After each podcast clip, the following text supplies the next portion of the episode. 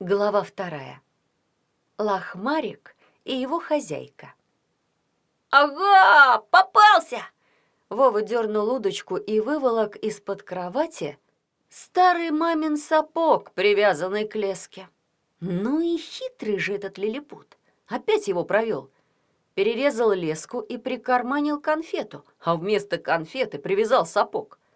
Из-под кровати донесся смешок и вылетел скомканный фантик. Мальчик развернул его и прочитал. «Вовка, козявка». «Меньше меня, а еще обзывается».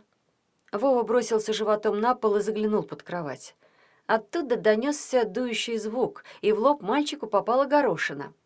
У стены между чемоданом и санками Вова увидел маленькую девчонку. Самую обыкновенную маленькую девчонку с косичкой и бантиком. Мордочка у девчонки была чумазая от шоколада, а в ручках она держала трубочку и плевалась из нее горошинами. Девчонка была крошечная, не больше куклы. Да и похожа на куклу, только на живую. От удивления Вова даже сердиться перестал. «Не бойся, вылезай, я тебе ничего плохого не сделаю». «Не, не вылезу», — малышка показала ему язык. «Никогда не вылезешь». «Никогда». Девчонка дунула в трубочку, и в щеку Вове попала еще одна горошина. «Так и будешь сидеть под кроватью?» «Так и буду». Она упрямо стала закатывать в трубочку новую горошину. В этот момент из-за чемодана выскочил крошечный шерстяной щенок размером не больше спичечного коробка и, виляя хвостиком, подбежал к Вове. «Лохмарик, назад, ко мне!» — сполошилась малышка. Но щенок не слушался свою хозяйку и с интересом разглядывал Вову. Мальчик подставил ладонь. Щенок вскочил на ладонь и звонко тявкнул. Странно, как такой крошечный щенок мог так громко тявкать? Почти как большая собака. Вова поднес ладонь к лицу, разглядывая щенка. Неожиданно он наклонил голову и удивленно посмотрел снизу на свои задние лапки. На ладони у мальчика образовалась малюсенькая лужица. «Немедленно отдай мне лохмарика, слышишь? Отдай сейчас же!» Лилипутская девчонка выскочила из-под кровати и забрабанила Вову кулачками по ноге. «Но почему? Я же не делаю твоему щенку ничего плохого!» Ты его раздавишь! Вот так! Раз, два, три!» Девчонка подпрыгнула повыше и наступила мальчику на мизинец.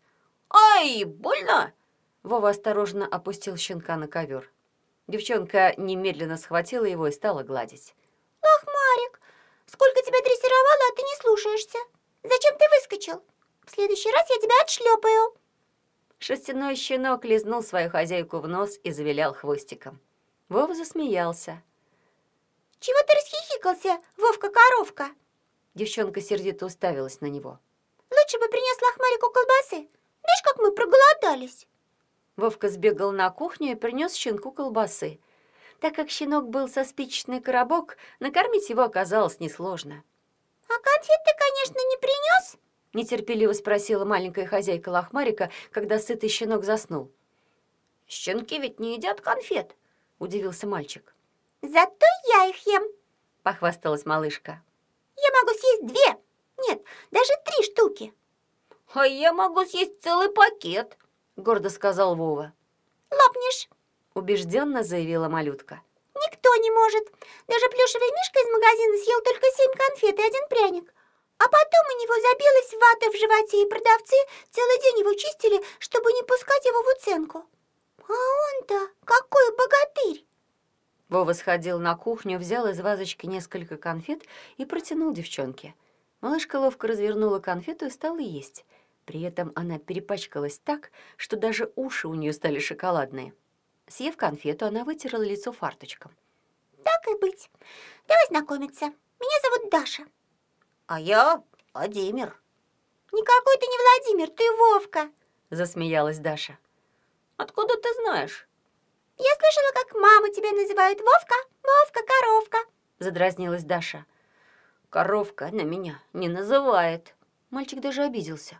«Да чего вредная? Он ее конфетами накормил, а она вот дразнится». «Не поймаешь? Пока!» Даша подпрыгнула, наступила ему на большой палец и шмыгнула под кровать. Лохмарик побежал следом за ней. Вот так Вова познакомился с кукольной девчонкой Дашей и ее крошечным щенком Лохмариком. Даша заставила мальчика построить ей на шкафу домик из кубиков. Она заявила, что под кроватью пыльно, а на шкафу воздух хороший, почти высокогорный. А рядом с домиком Даша велела соорудить конуру для Лохмарика. Ты же говорила, лохмарик спит на диванчике. Зачем ему конура? Удивился Вова. Какой же ты непонятливый. Удивилась Даша. Вдруг к Лохмарику придет в гости какая-нибудь собака. Вот мы оставим ему ее ночевать в конуре, а Лохмарик, конечно, будет жить в доме. Какая еще собака к нему в гости придет? Уличная? Насмешливо спросил Вова. Даша нахмурилась. Что-то я не понимаю твоих намеков. Ты или строишь конуру, или не строишь. Тут что-нибудь одно из двух. Сказала она. Пока мальчик искал кубики для конуры, Лохмарик забрался в носок, валявшийся на полу, и заблудился. Даша и Вова едва его нашли. Ах, вот ты где!